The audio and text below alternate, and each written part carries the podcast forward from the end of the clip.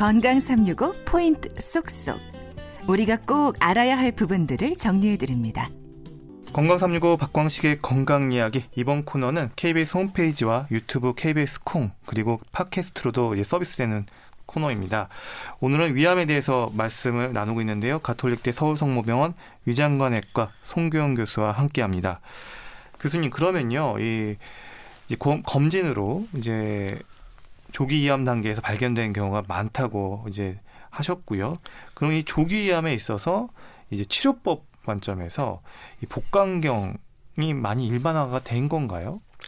그렇습니다. 어, 이는 이제 위암을 전공하는 모임인 대한 위암학회 데이터를 보면 알 수 있는데요.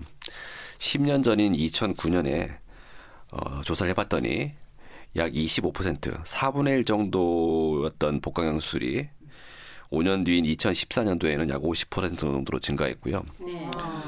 올해는 거의 한 75% 이상이 어, 복강경으로 시행되고 있다. 와. 예전에는 이제 배를 많이 째는 개복수를 했는데 네. 어, 지금은 거의 4분의 3 수준이 복강경이나 로봇 수술 같은 어, 수술로 진행된다고 보고 있고요. 네. 조기암에서 복강경 수술이 어, 그동안에 여러 연구를 해보니까 개복 수술 예전에 많이 크게 째고 했던 수술에 비해서 크게 차이가 없다. 네. 어, 이런 결론들이 최근에 유수의 잡지에 보고되었고 이러한 결과는 복강경 수술이 더 보편화되는 어, 그런 결과로 어, 나가고 있다고 보면 됩니다. 네. 음, 그러니까 조기 위암에 있어서 지금 복강경 수술은 일반화가 이제 되고 있다. 그리고 그러면 조기암은 그런데요. 그럼 진행성 위암, 그러니까 좀 암이 더 진행된 상태의 암에서는 복강경 수술을 이때도 하는지 좀 궁금하고 어떻게 하면 좋을까요? 네. 진료실에서 지금도 보면요. 어, 제가 이렇게 말씀드립니다. 환자분은 진행성 위암이긴 하지만 어, 복강경 수술이 가능할 것 같습니다. 이렇게 말씀을 드리면 어떤 분은 그냥 배를 크게 째고 확실하게 해주십시오. 아. 이렇게 말하는 분들 그러니까 아직도 있습니다. 확실하게 제거해 주십시오 이런 네, 거군요. 네. 이 복강경 수술이란 거는 쉽게 얘기하면은 배를 많이 째지 않고 네. 어, 서너 개의 구멍을 배에 뚫어서 기계를 넣고 째고 붙이는 어, 그런 수술이라고 보면 됩니다. 네. 이게 수술 시기 초기에는 기술적으로 난해합니다. 어, 배를 많이 째지 않고 수술하기 때문에 어려운 수술이고요. 시간도 오래 걸리고 또 이게 과연 개복 수술만큼 확실한가? 개복 수술만큼 확실하게 다 제거가 가능한가에 대한 의문이 있어서 도입 초기에는 상당히 의사들 사이에서 논란이 많았고요. 네. 그래서 비교적 안전한 조기암에서만 하자. 이게 대세였는데요. 최근에 한국하고 일본, 중국 등 여러 나라에서 다기관 연구가 진행되었는데 이 결과에서 보면 진행성 위암도 어, 기술적으로 문제가 없고 또 수술하고 나서의 결과도 크게 차이가 없다 이런 결과들이 속속 나오고 있거든요. 어, 따라서 어떤 환자를 시행할 것인가라는 정증만 잘 정하면 진행성 위암에서도 충분히 가능하다 어, 이렇게 결론으로 가고 있습니다. 네. 진행성 위암이지만 복강경 수술이 가능하다 얘기 들으면 오히려 다행인 거네요. 그럼 위암 수술에 있어서 또 수술용 로봇, 로봇 수술에 대한 관심도 높은데요. 실제 좀 어느 정도 시행되는지도 궁금하고요. 어떻습니까? 네, 로봇 하면 여러분 이제 어렸을 때 봤던 TV에서 나오는 로봇 하시는데요. 네. 그런 로봇이 수술하는 건 아니고요. 어, 지금 말하고 있는 의료용 수술 로봇은 어, 원격 조정 로봇이라고 생각하시면 됩니다. 네. 보통 수술하면 의사가 수술대에 붙어서 환자에 붙어서 수술하잖아요. 네. 네. 이 의료용 로봇은 원격 조정합니다. 의사가 환자 옆에 떨어져서 리모트 컨트롤하는 거죠. 쉽게 말하면 아. 예 그렇게 수술하게 되는데 보다 정밀한 수술이 가능한 장점이 있어요. 아. 어, 수술 시야가 많이 확대되고 정밀한 수술이 가능한데 현재로서는 어, 비용 부담이 있고 해서 많이 시행되고 네. 있지 못하지만 어, 계속 증가하는 추세에 있다 이렇게 보고 있습니다. 음. 그러면 복강경 수술, 그러니까 개복 수술이 아닌 복강경 수술과 이 수술용 로봇 이 두 개를 비교한 어떤 장단점이 있을까요? 네, 기본적으로 배를 많이 째지 않고 배에 몇 개의 구멍을 뚫어서 기계를 넣어 수술한다는 개념 자체는 똑같습니다. 네. 다만 들어가는 기계의 종류가 다른 거죠. 네. 어, 수술하고 나서 통증이 덜하다거나 회복이 빠르다. 이런 측면은 두 수술에서 동일합니다. 다만 로봇 수술의 장점은 말씀드린 대로 수술 시야가 3차원적으로 보이고요. 어, 많이 확대가 되기 때문에 이런 미세한 수술에 상당히 유리합니다. 네, 미세 수술에 유리합니다. 그런 점에서 어, 복강경 수술에 비해서 장점이 있다고 알려져 있습니다. 음, 그러면 저도 여기서 하나만 더 궁금한 거 질문 드리면요. 미세한 부위를 지금 잘한다고 얘기하셨잖아요. 근데 지금 로봇 기술이 발달했다긴 하지만 사람 손만큼 그 정교할까요? 라는 이런 궁금증도 들어요. 네. 네. 음. 어, 그거는 사실은 복강경 수술도 마찬가지입니다. 어, 사람 손이 직접 닿는 거는 어, 개복 수술이죠, 사실은. 복강경 수술도 기계를 어, 사람 손과 연결하는 거나 마찬가지고요. 그것보다 더 나간 게 로봇 수술이고. 어, 예전에 기계 발달이 미흡했을 때에는 그런 부분이 충분히 지적될 수 있지만 지금 나오고 있는 기계는 어, 특히 로봇수 같은 기계는 그런 사람 손을 대신할 정도로 아주 미세하고 안전한 과정이 포함되어 있습니다. 네. 어, 그런 점에서 많이 발달돼 있고요. 앞으로는 더, 어, 더 세밀한 수술이 가능한 기계가 더 도입될 거라고 예상이 되고 있거든요. 네. 그런 면에서 많이 기대를 하고 있습니다. 어. 네. 그러면 한 가지 더 로봇 수술에 대해 질문을 드리면 뭐 비용보다 큰 거는 뭐 주지의 사실이고요. 그 안전성이라든지 아니면 우려되는 부분도 있을까요? 네, 이것이 한 중요한 부분입니다. 어, 예전에 모 병원에서 어, 로봇 수술을 받고 어, 회복하던 어, 모 탤런트가 사망한 적이 있었거든요. 네, 그것 때문에 어, 사회적인 이슈가 된 적도 있습니다. 이 로봇 수술 도입 단계부터 어, 많이 문제가 된 게 지금 말씀하신 이 보험 적용이 되지 않기 때문에 수술비가 비싸다는 부분과 함께 복강형에 비해서 그런 비쌀 만큼의 가치가 있느냐 내지는 로봇 수술이 원격 조정하는 수술이기 때문에 환자 곁에 바로 있지 않아서 안전성에 문제는 없느냐 이런 문제가 계속 제기가 됐고요. 네. 이런 문제는 우리나라만 제기된 게 아니라 미국이나 일본에서도 많이 제기가 됐고 따라서 이런 부분을 해결하기 위해서 로봇 수술하기 전에 로봇 수술에 대한 충분한 지식과 기술을 가진 사람만이 수술해야 된다.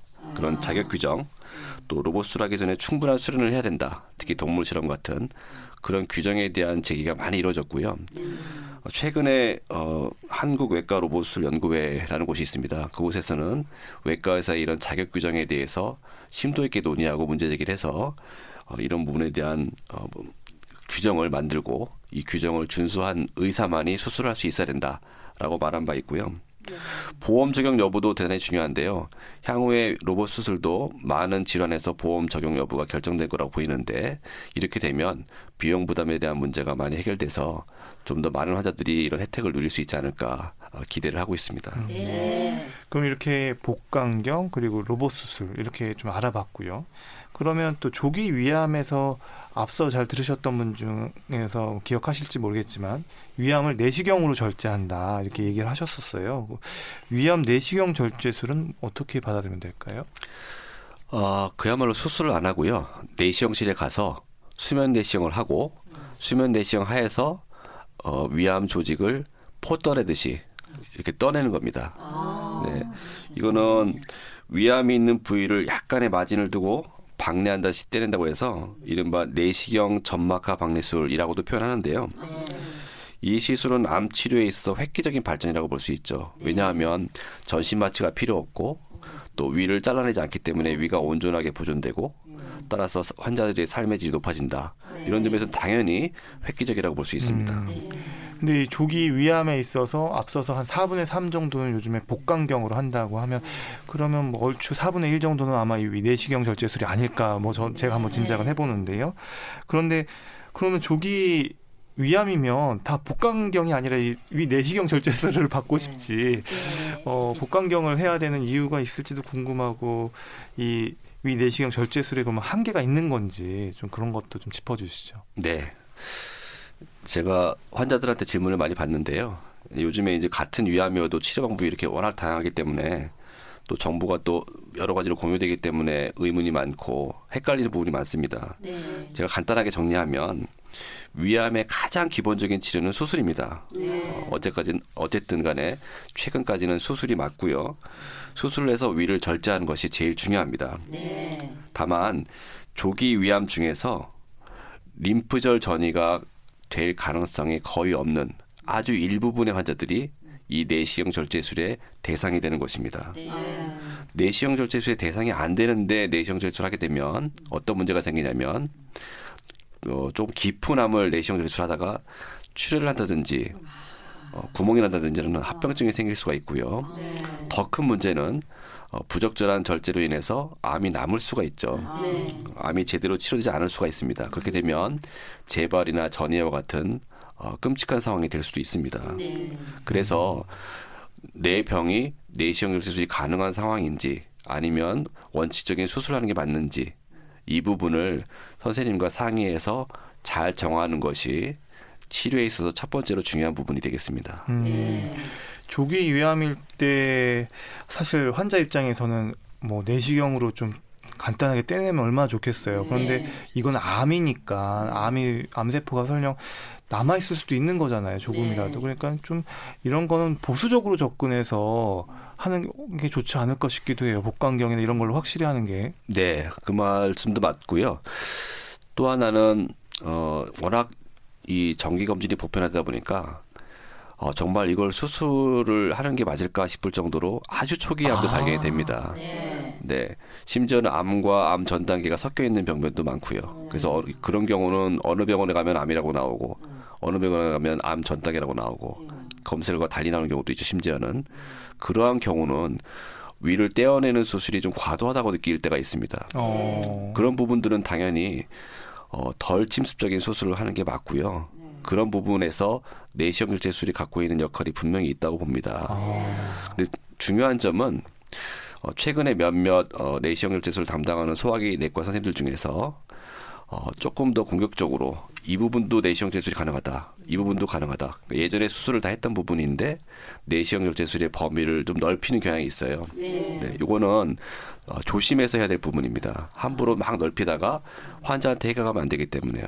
그래서 그 부분은 계속 연구가 이루어지고 있고 장기적으로 보면 내시경 결제술의 범위는 넓어질 건 확실합니다. 네. 다만 현재에서 여기까지 가능하다라는 범위는 꼭 지켜야 된다. 그래야 환자가 안전하다. 이렇게 생각을 합니다.